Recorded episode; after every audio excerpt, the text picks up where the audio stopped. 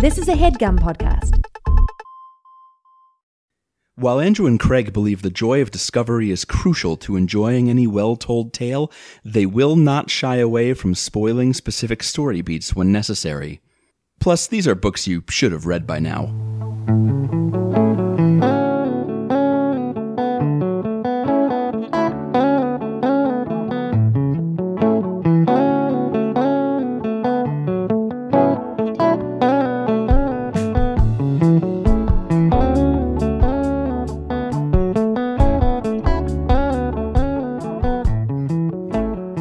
Everybody, welcome to Overdue. It's a podcast about the books you've been meaning to read. My name is Craig, My name's Andrew. bringing that media training energy to this podcast. Wait, when did you get media training? I want media training. Uh, I downloaded it into my brain last night.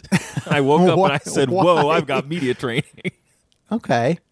That's It's interesting. I, I didn't know you were getting media training. This is my first attempt to put it to use. Can't you tell? You sound the same, except where we've been talking about media training a lot. That's all so I know far. about media training. You have to talk about it. Yeah. Um, we're also going to talk about books on this here book podcast where one of us reads a book that we haven't read before and tells the other person about it.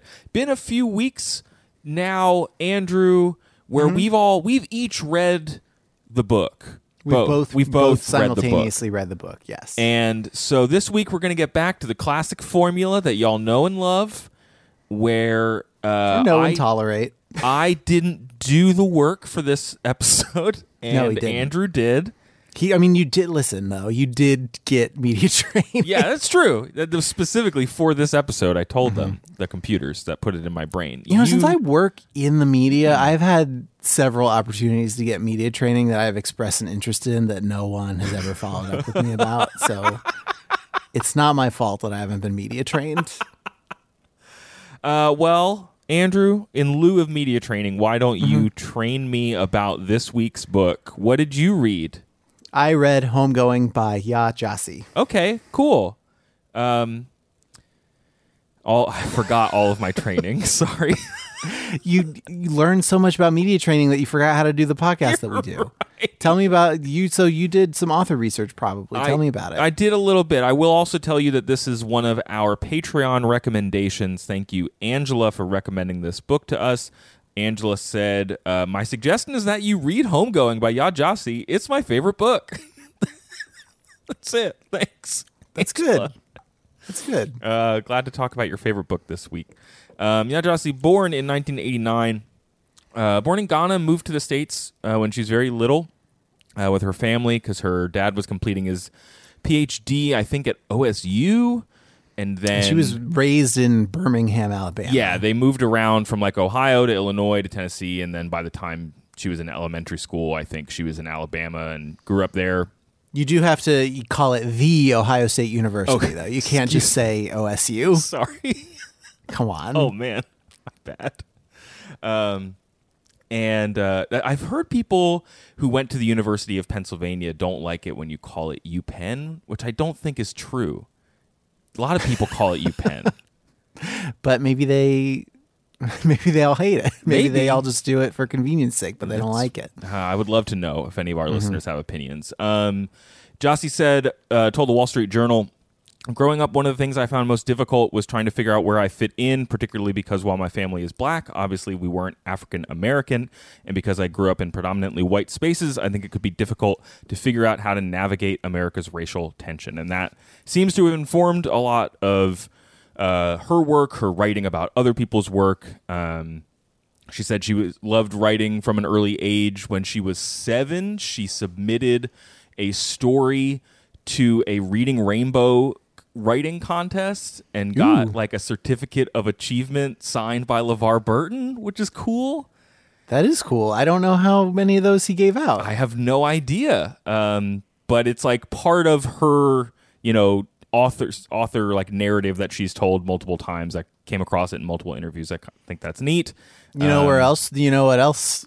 What other institution of, of literature recognized her talents is the old Iowa Writers Workshop. Yeah, she went to Stanford and then was like, you know what? I gotta go to Iowa. I hear it calling. Hear those ears of corn calling. Uh, she did say that when she was 17, she was assigned to read Song of Solomon by Toni Morrison.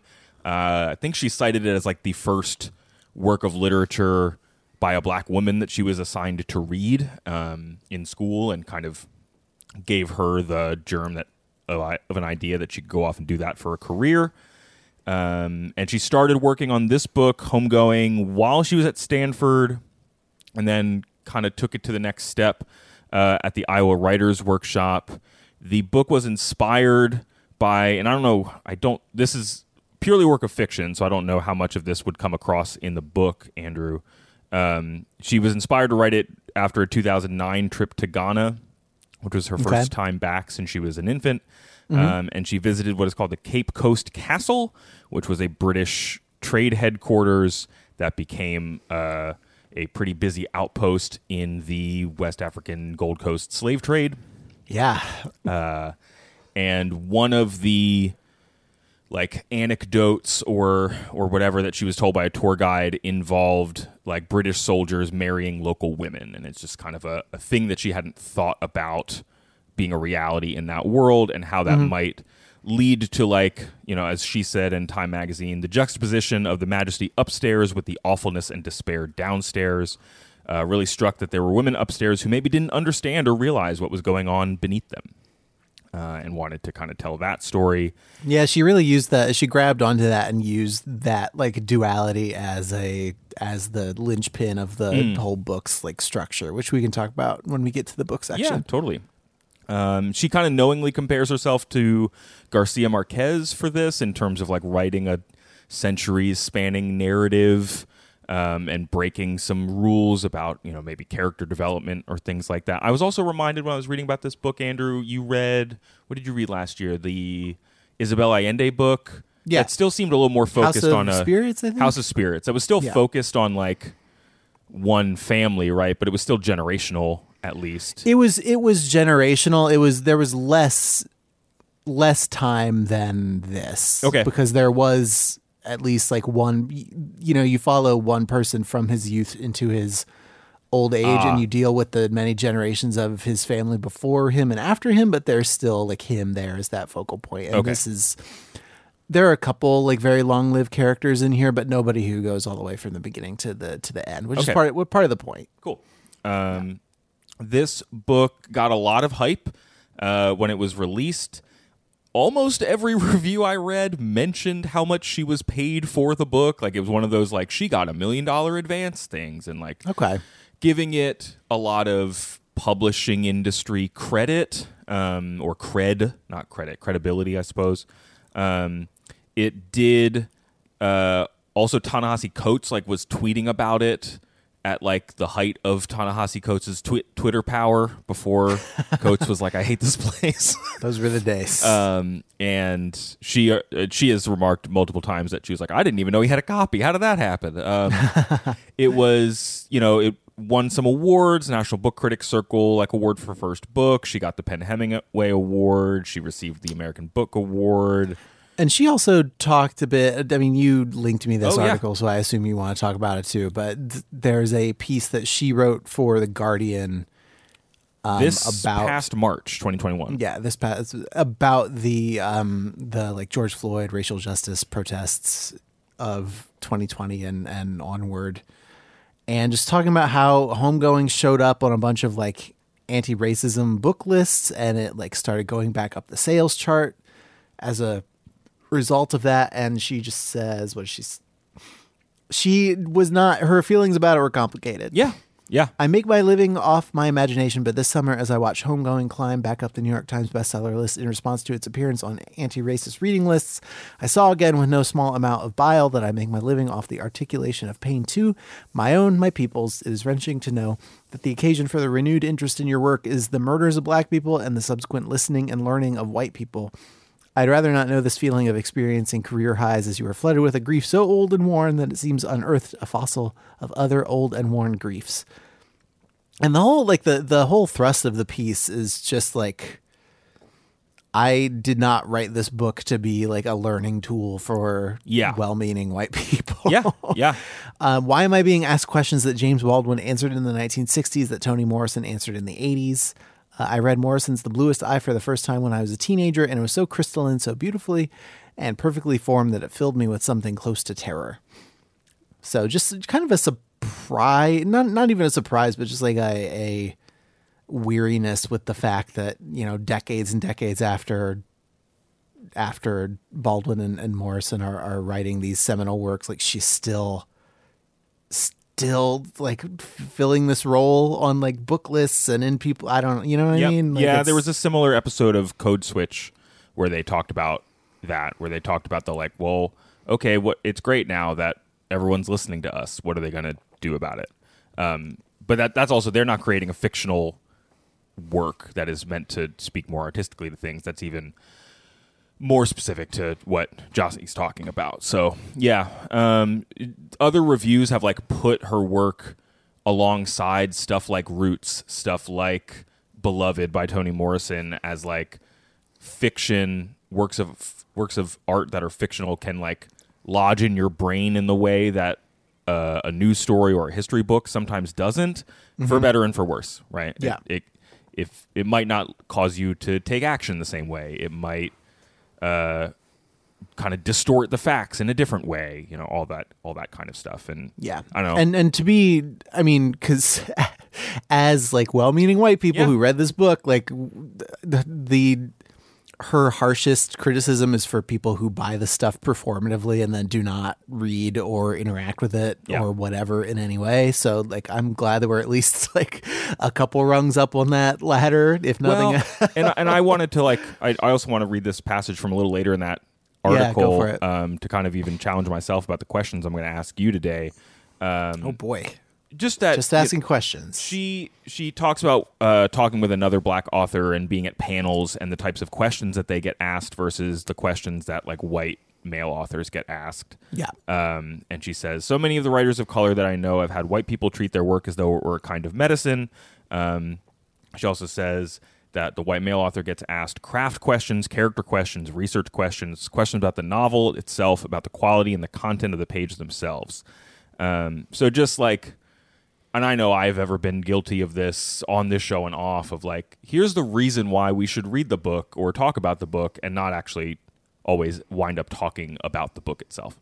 So that's just like my challenge to myself in this episode a little bit. Yeah, and I, I don't think it's a bad thing for us to like have reasons why we want to read Yeah, the books yeah. that we that we pick as we like program our our public book podcast. But yeah, I, I know what you I know what you mean. Like if if a book similar in structure and scope were like written by a white guy, how would how would our conversation about it differ?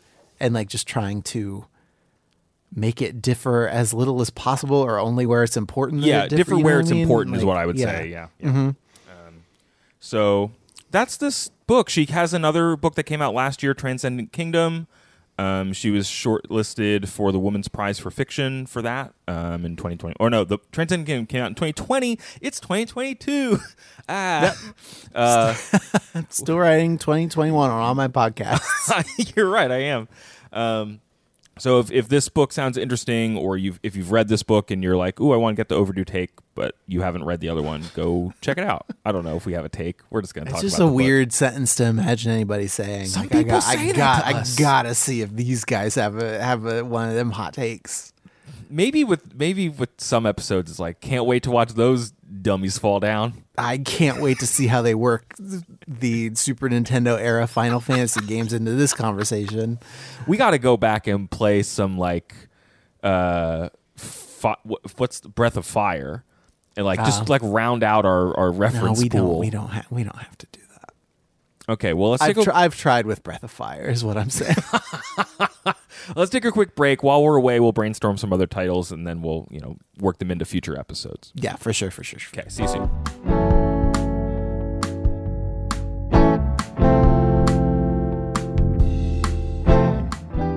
Bills.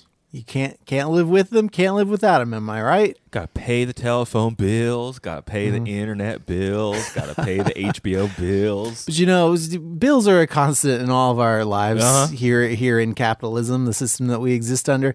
But the worst kind of bill is them fake bills, the ones where you sign up for a service and you just mean to try it out and then it goes uncanceled for months and months until you finally realize it there's definitely no uh, big name audiobook service that I've done this with in my life. Uh, yeah, don't fall for subscription scams. You need to go to our friends at Truebill Truebill. and find out about their product. Truebill is one of our sponsors this week. Uh, it's a new app that helps you identify and stop paying for subscriptions you don't need, want, or simply forgot about. On average, people save up to $720 a year with Truebill. And because companies make subscriptions hard to cancel, Truebill makes it incredibly simple. Just link your accounts, and Truebill will cancel your unwanted subscriptions in one tap. And your Truebill concierge is there when you need them to cancel unwanted subscriptions, so you don't have to. Ooh. Truebill has over 2 million users and helped save them over $100 million. Don't fall for subscription scams. Start canceling today at truebill.com slash overdue. Don't do it, Craig. You won't, okay. Stop it. I'll go. I'll go Stop to falling Truebill. for them. Go right now, truebill.com slash overdue. It could save you thousands of dollars a year.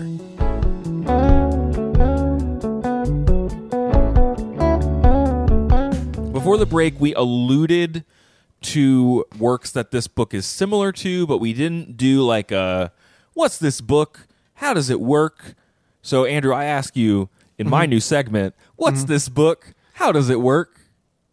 It's kind of an existing segment that you just put a name to, though, which I'm going to chalk up to your media training. Yeah, they told me I need to start branding parts of the podcast. That's that's fair. That's good. That's good training. It's good Okay. media training. Uh, so like you had mentioned about we, we talked about like the duality of the of the situation, like talking about the 18th century like Gold Coast slave trade in Africa. yeah. Um, you've got the like the colonizers living up top in relative luxury, and then you've got uh, slaves who are being who are imprisoned below, like Yeah. Barely being fed, like having to stand in their own waste, like just being brutalized daily, constantly.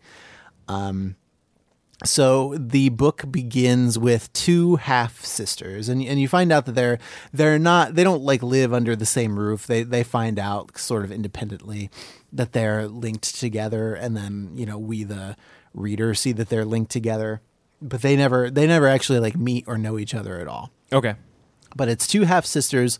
One who um, is taken as a bride by one of the one of the British slavers, Okay. and then one who is sold into slavery at about ar- around the same time. Do you know what like time period like does it is it specific at this point in the novel like when this is taking place? Obviously it would 18 be I mean, I, I said 18th centuries, but but it's like Yeah, you know, it's, yeah, it's okay. early to mid 1700s, and then the book goes on through to. I'm not sure how present day it is because end, nobody. I can neither confirm nor deny the existence of like laptops and smartphones and stuff. Okay, sure.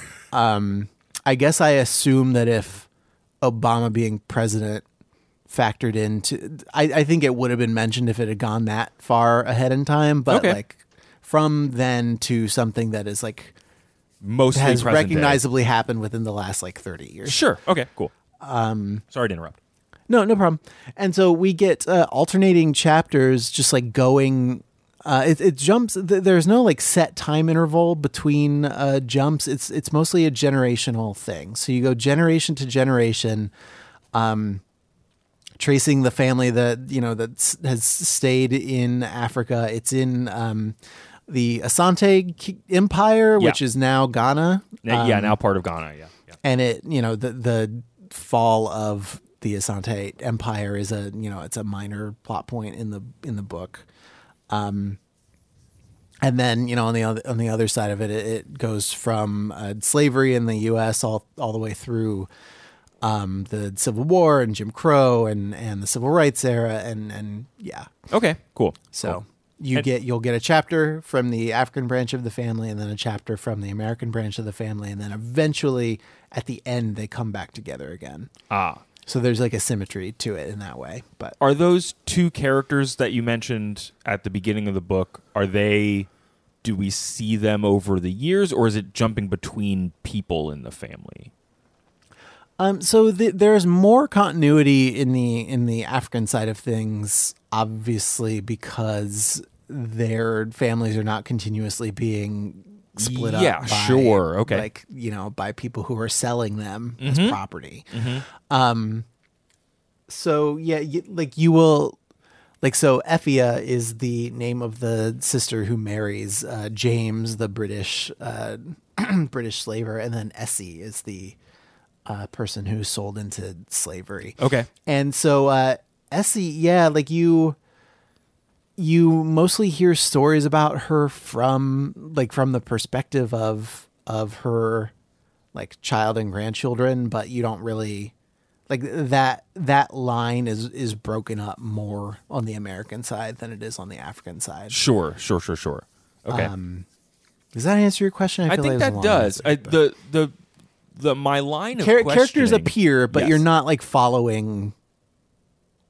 Every every time you jump between countries, you are also jumping perspectives and generations, and y- you will sometimes hear about characters to establish that link. You'll sometimes see them and meet them again to establish that link, but that's most of what they're there for. Like the perspective has changed, and so your character has has changed. Okay, that's what I wanted to confirm because I saw Yeah. some mention of it being like every chapter is a new character or or like and some people kind of framing the book as a series of short stories. it's not that. Okay, cool. I mean, Okay. it, I mean, you It can, is, but it- you can yeah. choose to interpret it that way. Like, but I, It doesn't seem we, like it was. we have read, that- we have read short story collections for the show, and is is a different. It's a much different feel. Yeah. Okay. Okay. when you're when you are making no effort to have any link at all, or if you're just doing kind of like a view askew universe situation where the stories can exist in continuity because they don't directly contradict each other. You Can know I what just mean? clarify? Is the View Askew universe is that the Kevin James verse? Yeah.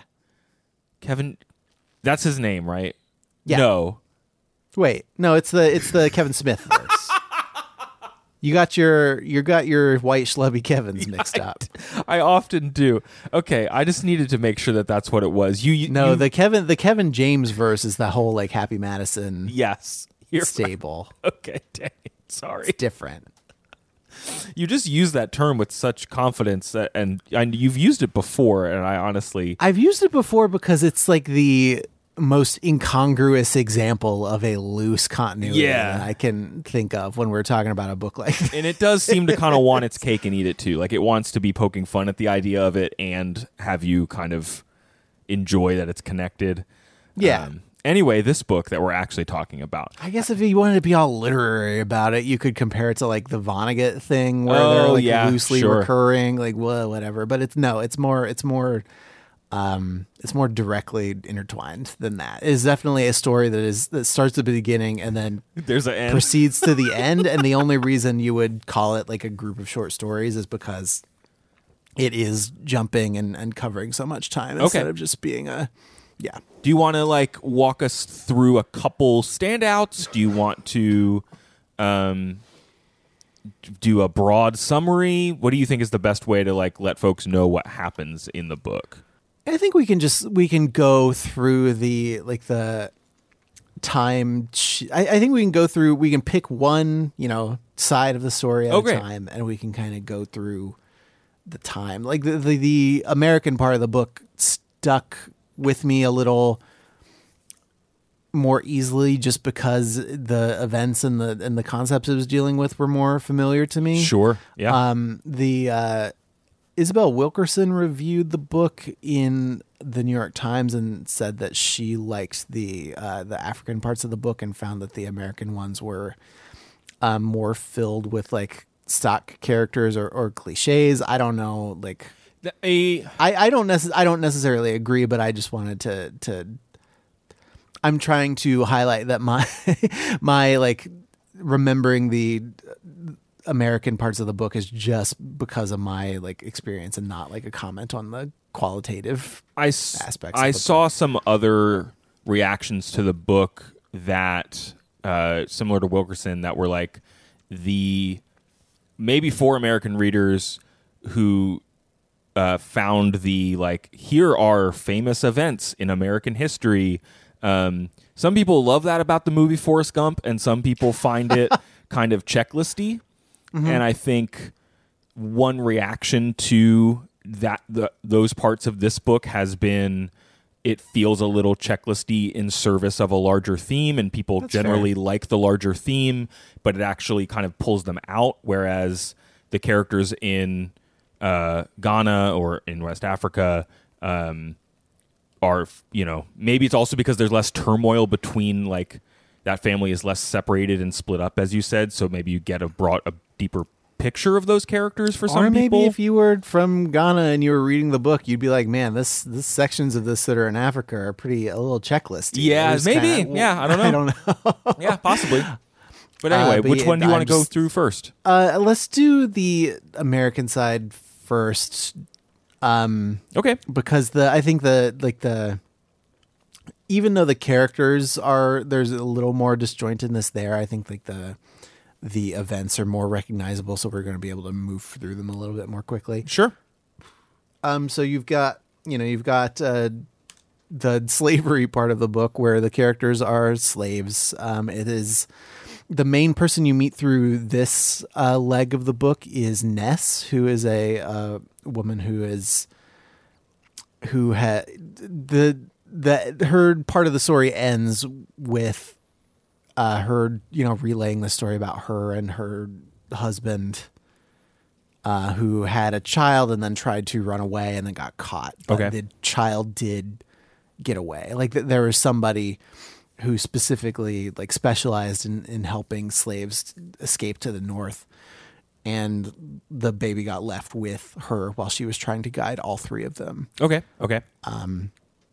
And so the the next jump you get is from the baby. Now he's a, he's a grown man. Okay. It's not Uh, told from the perspective of a baby. No, it's told from the perspective of the man who was that babe. Great, cool. And so and so the story tells you know it, it tells you what you need to know because in the, in the early chapters, I guess it's more important that they, you know, that uh, Gyasi established the link to just like tell you what the structure of the the book is doing. Yeah, yeah, yeah, So yeah. like you the the um person who he escaped with it, like lives with him and is the only mother he's ever known. And he has married a uh, he's living in Baltimore. He uh, helps to patch up ships. Like he is really good with at working with pitch. And he's generally feeling pretty okay. Like there's a pretty vibrant black community in in Baltimore he's got um seven kids I think with his wife who has a sick butt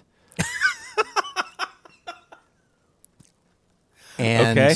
another one on the way. And, and the kids all have, you know, alphabetically arranged names, and so the baby's name is just H. They don't know what the baby. They don't know what They don't know what it will yet, be called, but, it's they're going to call H. it H something. H something. Okay. Cool. And what happens in this to disrupt this little slice of of like actually a happy person is that the like the fugitive slave act gets passed and Sure. his wife gets despite being you know like genuinely free having papers Yep. having everything. Like while she is still pregnant she is caught up and she is sold and and his life falls apart. And then the next jump is to H who is only named H um is a you know is a young man who this we've moved into the just barely post civil war period. Like he was a slave then he was freed but then he was imprisoned for next to nothing. And then uh, like leased out to coal miners. And so he was in Alabama. So he is mining for like years. And then he eventually gets his f- freedom and and continues mining because it's what he knows but does like you know start a family and and, and becomes like a, a union man. And it's a, it's a it's a rare um in the american sections of the book it's like the only time where you see black and white people like living and working next to each other and having like mutual respect because you know white prisoners get sold They're all being exploited. be cool. miners too and like you know when you are down there and the mine is going to collapse or you need to get like however many tons of coal or you're going to get killed. Yeah, yeah, yeah, yeah. there's a there's a you know it's we're, we we have to be together up here like we're together down there sort of mentality and it, it is one of the like only successful integrated communities that we see in the entire because the because the rest of the book is is sort of a tour through um like gradually less explicit but still very much extant forms of American racism. Yeah, which I think maybe maybe if you're thinking, you know, this this seems like ground that's been covered or or this seems like checklisty, I think maybe that's what you'd be responding to. is- Yeah, but it what your sounds like you're responding to is that by the way that they are stacked in this book is it's the like additive linkage effect. It's preventing you from seeing them as like discrete events throughout history that happened separate from one another. Like yeah, right. And like it's a it's a chain of things that all happened in sequence, and the sequence is important, and like knowing about it's important. It's not just like Yeah. know, suddenly suddenly race is a problem in America. You know, Does it does it completely like just kind of skip the Civil War itself? Right? There's no you there's see no like yeah, you you're like oh the war's coming, and oh the war's just ended, but no, you you know you don't meet anybody who's like a, That's a, a- Union or Confederate soldier, and I I think honestly like if you're gonna.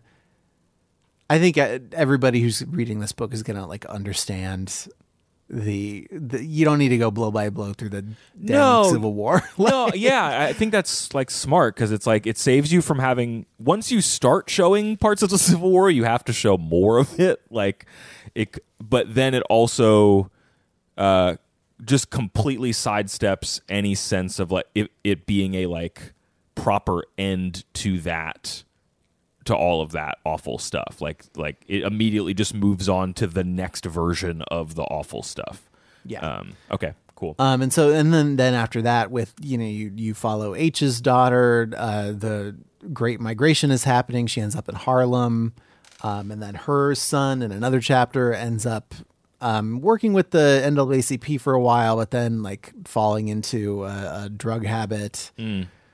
And then his son is uh, the the person who the book ends with. Like it's the end of the American line of the, of the okay. book. Uh, Marcus is his name, and Marcus is is going to school and and trying to d- trying to do like research or trying to do a work that actually covers a lot of his family history.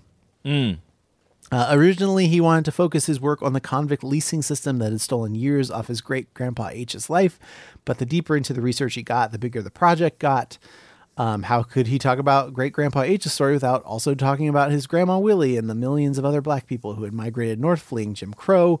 Um, and if he mentioned the Great Migration, he'd have to talk about the cities that took that flock in. He'd have to talk about Harlem. And how could he talk about Harlem without mentioning his father's heroin addiction, the stints in prison, the criminal record going on to, um, you know, if, if he. If he thought about all of that, it would make him so mad that he would slam his book down. And if he slammed the book down, then everyone in the room would stare, and all they would see would be his skin and his anger, and they'd think they knew something about him. And it would be the same something that had justified putting his great grandpa H in prison, only it would be different too, less obvious than it once was.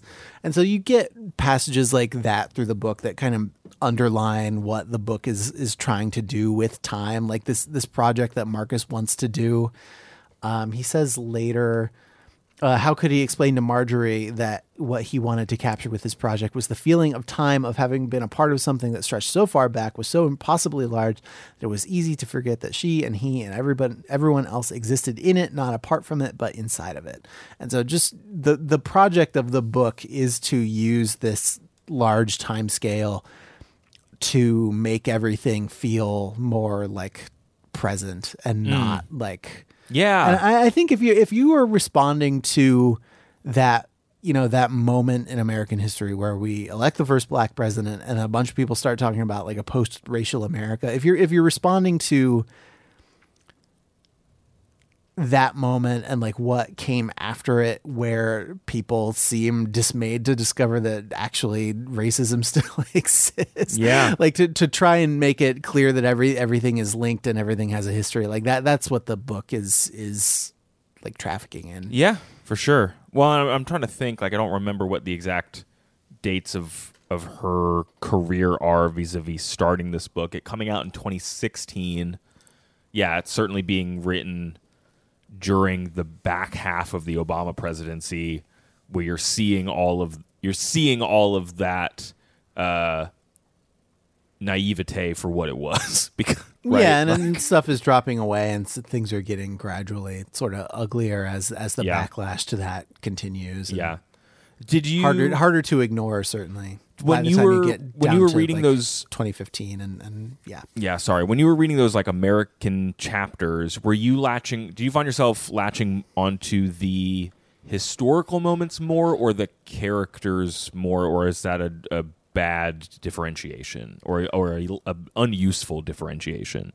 It it depends on the chapter. I thought actually that H the Sure. the you know the miner who is dealing with um Like the coal least, stuff, yeah. yeah yeah like I, I thought that he was a really interesting character because he is you know th- these events are are happening to him but also I'm I'm getting a better idea of who he is as a person because of how he responds to Great.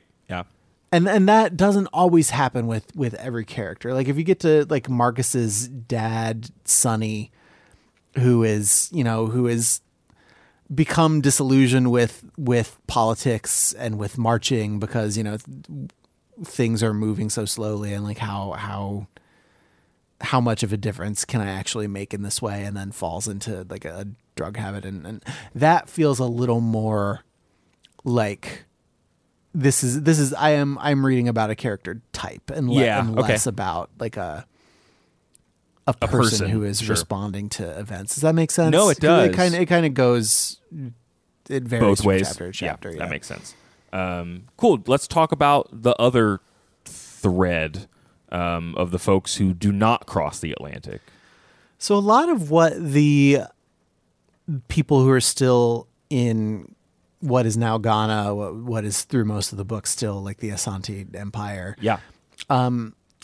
So you were you were f- following the descendants of um You say that was Effia or Effie? yeah Effia, uh, uh, her children by this white guy and then their descendants. So you are getting like there is there is a there's a lot of talking about like skin tone and okay. talking about you know what it feels like to be like not entirely of either culture that you've sort of sprung from. Um and so yeah you you get a couple of of chapters of people sort of uneasily straddling this this line between being like authority figures in the the white like british part of this of this setup and and people who are trying to like fulfill their traditional roles within like the Asante society that they come from. And then you get one person um, who decides, you know, I don't, I don't want to be part of the slave trade. I don't want to be part of this family. I just kind of want to go and get married and be nobody. And so there's a, you know, there's a, a battle that happens where he is thought to be dead, but he's not dead. But he uses this opportunity to to escape and sort of Huh. Create a, a break in the in the line. And so it's to, this is the closest you get in the in the African sections of the book to having sort of a, a break where it is it becomes harder to just like Google who your family was, you know what I mm, mean? Sure. well, oh yeah, yeah, yeah, yeah. Because it's well, especially if they are descendants of one of the like colonizers and like Yeah. that and people who are in power and are controlling the records and things like that's going to be mm-hmm. very different, right? Well, and, and usually what ends up happening is is on on or near their deathbed that you know that one of the people will reveal to the next generation like who who they are and where Okay. they come from. And so so that knowledge will like persist in sort of increasingly contrived ways as the as the family line continues. But yeah you got this this break in the in the family where you're not really at the castle anymore. You're not really dealing with the slave trade anymore. And you know time time goes on for long enough that you know slaves are not actively being traded but what what the african part of the book is is talking about is how that system and the like the colonizers like have this lasting effect on on like African society too. Like it is not a it's not a thing where just because you didn't get shipped overseas does not mean like your life and your society has not been like permanently yeah, changed what by this stuff. I was So trying it's- to do a I was trying to do a little reading on it and like even something as basic as like I believe prior to you know, it was first the Portuguese and then it was the Dutch and then it was basically everybody in Europe was like, "Cool, there's a bunch of gold here. Let's go there."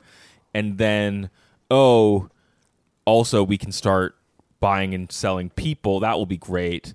Um, like it just shifted local power from inland communities to communities on the shore. Like, uh, and just like it changed the power, the local power base. Well, and the book also talks know. about how the you know wh- whatever white people it was who Yeah, know, yeah. who they were dealing with at the time came in and sort of exploited existing tensions between Yep. like kingdoms and communities to get you know the Asante people to to sell you know people from another kingdom or another town Yep. into slavery like you know you you go to war with somebody you'd capture people and then you'd sell them Mm-hmm. and that's you know that's how you would bring that's how you get more stuff and more like status for your own For your own self and your Yeah, immediate right. people, whoever that might be. Yeah. but this is so this is um James is the is the name of the person who doesn't want to be in this anymore and who just like leaves and becomes uh becomes nobody like you know Yeah. no nobody like of historical import or connected to power or whatever. yeah, that's that's what I mean yeah yeah um you cannot stick a knife in a so that's the that's the time frame it's like the the slave trade itself is dying down but you're still dealing with its its effects Yeah. you cannot stick a knife in a goat and then say now i will remove my knife slowly so let things be easy and clean let there be no mess there will always be blood uh, James had heard this speech or something like it many times before. The British were no longer selling slaves to America, but slavery had not ended, and his father did not seem to think that it would end. They would just trade one type of shackles for another, trade physical ones that wrapped around wrists and ankles for the invisible ones that wrapped around the mind. Mm, mm-hmm, mm-hmm. Does it go? Um, the British had no intention of leaving Africa even once the slave trade ended. Yeah. They owned the castle, and though they had yet to speak aloud, they intended to own the land as well. yeah, and that and that's what goes on to happen as as it as that area all becomes part of the British Gold Coast colony. Yeah, and yeah, like and that. and you do. There's a it's a generation or two past this that you get like the the last, you know, stand of of yeah, that's, that's like at the turn of the 20th against the Brit- century. Yeah. it's right around 1900. Yeah. and then it's and then the British Gold Coast is the colony until the 50s, I think. Does this book go through Ghanaian independence or no?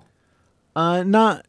It's it is a thing that has happened, like sort of like the Civil War. It's a thing that you don't that happens, but you don't see it. Like people Oh, talk okay. about it happening in the future before it happens, and then it's that's you know it's a thing that has happened in the past after it happens, but you don't you don't directly see the Interesting. events that are that occur. That's just so. I just am fascinated by that choice for both, like timeline, like both plot threads. To like in a in a book where you are saying here are I'm gonna find characters that allow me to depict and connect to these historical events.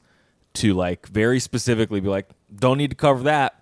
That's too big. That's like too big for this book. it's either too big or or maybe even you you just trust your reader to either Yeah. know enough or to go and research I think enough. maybe that's what I mean by too big is like the the reader. Those are things that the reader is bringing so much o- of their own stuff to that it could drown out whatever you would say. So just like I'm gonna move, and you'll you'll infer whatever Gyasi might think about the, those times and those events based on whatever else she wants to write about. I don't know. It's, mm-hmm. it's just interesting. Yeah, uh, but the the person who's so it is the I think the grandson or great grandson of James, the person who sort of runs away from everything. Like J- James has a daughter who has a daughter who has yaw, Okay. and it's a, a recurring motif through this book that I'm not really going to do justice. Is just like all the members of this family sort of having re- like recurring nightmares and, and sort of having this very troubled relationship to fire because because the two sisters like mother like lit something on fire and so there's like this this that that like killed some people and so Okay. there's there's this sense that you know there is some like larger like cosmic tragedy sort of hanging over this This family, family. yeah, yeah. Um, but uh, so yeah, Yaw is he was a baby, and his mother, while sleepwalking, like set the house on fire and killed his sisters and like scarred his face. oh God, Um, and so he is the the story with him picks up when he's in like his early 50s he's not really married. He's teaching in what will become ghana sort of talking about you know a lot of people are saying independence is coming but i don't you know i don't i don't know. Mm. And he's teaching history at a like there are these moments in the book and i've read i think i've read most of them and i'm going to read another one where the book just does come out and like grab you and it's like hey this is i'm this is what i'm this About. is what i am saying. This is what i am about as a book. Why not? Uh, this is the problem of history. We cannot know that which we were not there to see and hear and experience for ourselves. We must rely upon the words of others. Those who were there in the olden days, they told stories to the children so that the children know, so that the children could tell stories to their children, and so on and so on. But now we come upon the problem of conflicting stories. Uh, we believe the one who has the power, he is the one who gets to write the story. So when you study history, you must always ask yourself, whose story am I missing? Whose voice was suppressed so that this voice could come forth? Once you've figured that out, you must find that story too. From there, you begin to get a clearer yet still imperfect picture. Sure. So, yeah, another like this book's about history. Every Pay attention. more than one review I read like cited that passage in particular of just like, yeah, this is what the book's about.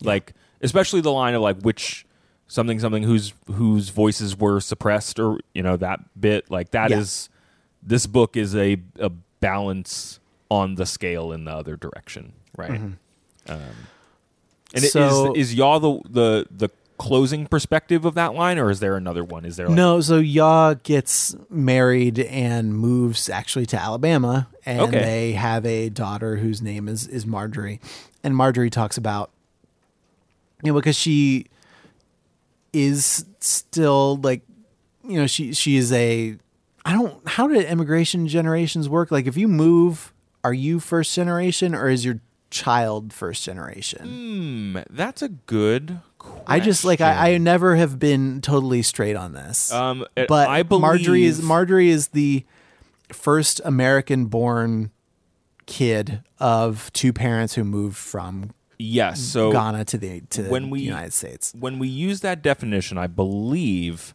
it is uh, the first foreign, the, the first born in that family in whatever the emigrated country is.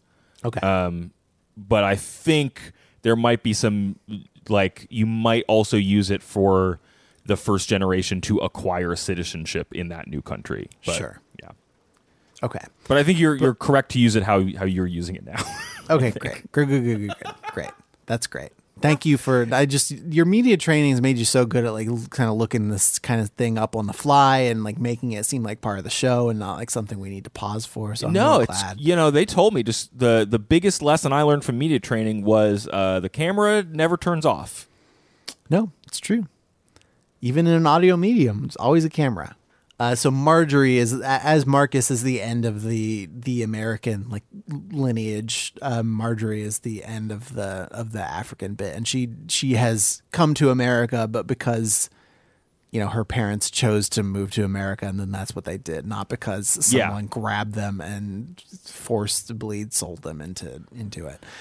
Um, though even even she is she talks about you know the she she has to deal with you know classic American racism where white people and black people don't get along, but then also other kinds where she is not and this is this is something that she talks about and and I guess I assume that Marjorie is like more directly autobiographical. I hate to, you know, to like graft that on where it might not be yeah, explicit. but yeah, like sure. it's, her biography matches up the most closely with like Gyasi's herself. So Sure. I am more anyway. Point point being, um, she'll be in class with with um other uh, other black kids, and she will you know not think of herself as African American. Like she's not Yeah. the right kind of black yeah, yeah. and she is like you know and and this is this is one uh thing that Wilkerson called out in her New York Times review is um you know the the black kids in class because she is is reading the assignment uh, because Marjorie is the other kids in class say, you know, you sound like a white girl. Uh, it is dispiriting to encounter such a worn out cliche that African Americans are hostile to reading and education in a work of such beauty. And I thought that was again, this is like I don't know. It's I'm just reacting to it as I, I react to it. It's it's weird to think like if this is actually a thing that did happen to Gyasi Yeah. in, in real life to like read in the New York Times that you are a cliche like well, that must that must feel crappy. Yeah. Yeah. like whether whether that's actually true or not, that's just like the the thought that occurred to me when I read that bit of that review. But any anyway, That's a mm. Yeah. I, yeah, I think you're. I I would agree with your assessment here that it, at with all of the choices that Gyasi did make in the character like creation process of this novel, to then have a character towards the end of it that is at least moderately close to her own bio sketch, like that's not not important. Yeah. Uh, but so yeah, Marjorie and Marcus meet in the last chapter. This is is Marcus's chapter, but Okay. you know, finally the the two threads have come back together. They do not. I mean, there's no moment where they discover, oh, we're distantly related. Like Sure. they, they have a relationship with each other that is not that is neither explicitly romantic or aromantic. It's just Um, but it, yeah, they they have just like been drawn to each other and are hanging out a lot. And Marjorie like wants to go back to to Ghana because like her her grandmother lived there and and she you know is is rusty on the language, but she does like she she has ties back to that homeland, and so it ends with the both of them like they do this. They take like a touristy tour of the castle. oh yeah, well that's what she that's what Gyasi did. Yeah, sure. Yeah, where the, where their families had where their family had like diverged so long ago, and then they end up just in the like out in the ocean, just like bonding and being together, and it's sort of a moment where you'd sense the the sisters or the or the family like kind of being reunited, and that's where the book ends. And I, I think it's I think that's nice. I, it worked for me Yeah, it sounds like it. You, you as you- a denouement. as a denouement. Good good pronunciation on that one. Thank you. Um, yeah, I think we've covered like all of my like kind of structural questions because the the reactions to this book we talked about it as like a work of historical fiction. Um, we talked about it as a like a structure of like you know one-off characters, and I think like a lot of the three-star Goodreads reviews that I read Three Saggers reviews. um, were people who found themselves getting very invested in individual characters and then would get frustrated that the book was moving on from them. I yeah, I can totally I can totally see that and that that dovetails with my like observations that some of the characters are just stronger than others Sure. as characters instead of as like types or as like a lens through which to view larger historical events happening. You know what I mean? Um, I think that led that take is probably what led the New Yorker review from Laura Miller to be like, this was a pretty good book, but it's this is one of those books where you're like, can't wait to read what they write next. Like, Yeah, I mean this is this is her debut novel. It got a ton of buzz, but like I don't, I don't know that anybody's first try is like guaranteed to be the best, you know? Like you're Well- still working out so much stuff. and it can also be amazing, and then you still get to e- learn. either you Yeah. either you have one book in you and this is the book or you are a talent who's going to have a huge career and this is the first of, of many things that you're going to turn out. I, I'm neither, I'm not I'm not saying I think that this is either. I'm just like that's Yeah. how creativity works. But anyway, I I enjoy this a lot. Like I, I think it is the Guardian thing that that she wrote, and and maybe you know I'll make sure I the it out. writer writers don't always come up with their own headline, so I don't want to ascribe this to her. But the the headline on it is, you know, white people, black authors are not your medicine. Like we are we are not a thing to, for you to take to feel better. Mm, mm-hmm, mm-hmm. Um, I think if you are reading this book for that reason, you there's plenty to come away from it with. But also, I just I think I thought the structure was really was pretty unique and effective and and grabby, and yeah, I, I enjoyed it. Cool. Well, thanks for telling me about it. You're I'm glad we got to talk about it. Um, if folks have recommendations for, uh, you know, 16-bit video games that we should uh, reference on the show, you can. Any, I don't think we should restrict ourselves by the number of bits. Fair enough. Um, just cite how many bits are in the game when you send in That the would game. it would be good to know. Yeah. yeah. Overduepod at gmail.com is the email address. Uh, find us on social media at overduepod. Um, thanks to uh, Jamie, James, Ray, Cy, Hannah, Becca, Grace, Casey, Elizabeth, Adam, Tracy, many more reaching out this past week. A lot of folks talking about last week's Dr. Dolittle episode with Allie from SSR. We had a great time. Um, our theme song is by Nick Lerangis. Andrew, if folks want to know more about the show, where do they go? overduepodcast.com is our internet website. Up there, we have links to the books that we have read and are going to read. Click those, buy the book, and you get a book. And we get a cut of the money, and your local independent bookseller gets a sale. Yeah. I feel like it's, I mean, on your end, when you buy a book and you get a book, the benefit is pretty Pretty clear. Clear, but yeah, I thought I'd spell it out Sure. for everybody. we also have a Patreon, patreon.com slash overdue pod. Support the show, get bonus episodes early, uh, sit in on recordings of bonus episodes with us. We are uh, we have not had our sort of 2022 overdue editorial show meeting yet, but we are going to We've got some ideas. The, we're going to be looking at Patreon and, and trying to figure out ways to do some rewards that like confer more immediate benefit than like Yeah. you can get you can get your book on a list that's a year and a half long and we'll eventually read it for the Yeah. show. So stay tuned. Yeah. Um, next Uh, what are you week, reading next? What ne- Oh, what are we all reading next week? Well, buddy, boy howdy, Mm-hmm. we are reading Uh-huh. Peacock's Dan Brown's The Lost Symbol by Dan Brown, the novelization, uh, Mm. next week with our friends uh, from Appointment Television, Margaret and Catherine. Rip in peace. It's gonna woo. So we're reading. We're reading the Lost Symbol by Dan Brown. Yeah. To to say it in normal, like we under the the bit is that it's a novelization of a TV show that came out like a decade and a half later. yeah, Uh, so yeah, just like come prepared for that bit. go back But and we listen know we're doing to bit. our Da Vinci Code episode. I don't and care. our Inferno episode. I I guess I don't. In retrospect, I've really cooled on that book, which is ironic because it's called Inferno. But um, I mean, I don't remember us thinking it was awesome. but Uh, I but I'm more comfortable with somebody listening to episode like 400 and something than episode four of. nah, Da Vinci Code was a good time. We had a good time on that episode. Um, I will say that I'm over halfway through the Lost Symbol, and they uh, no one has talked about a murmuration once. So I'm a little confused based Dang. on what I heard about the TV I think maybe show. this TV show has changed some stuff. Yeah, maybe we'll talk about Anyway, that. we're going to talk week. about adaptations and Dan Brown and you know our two favorite topics. yeah.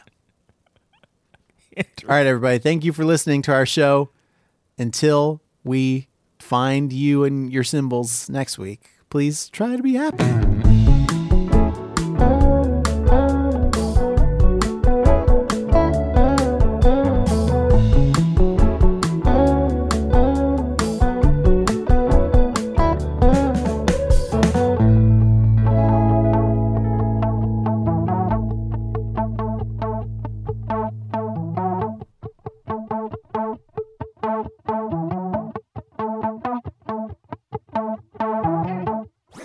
That was a headgum podcast.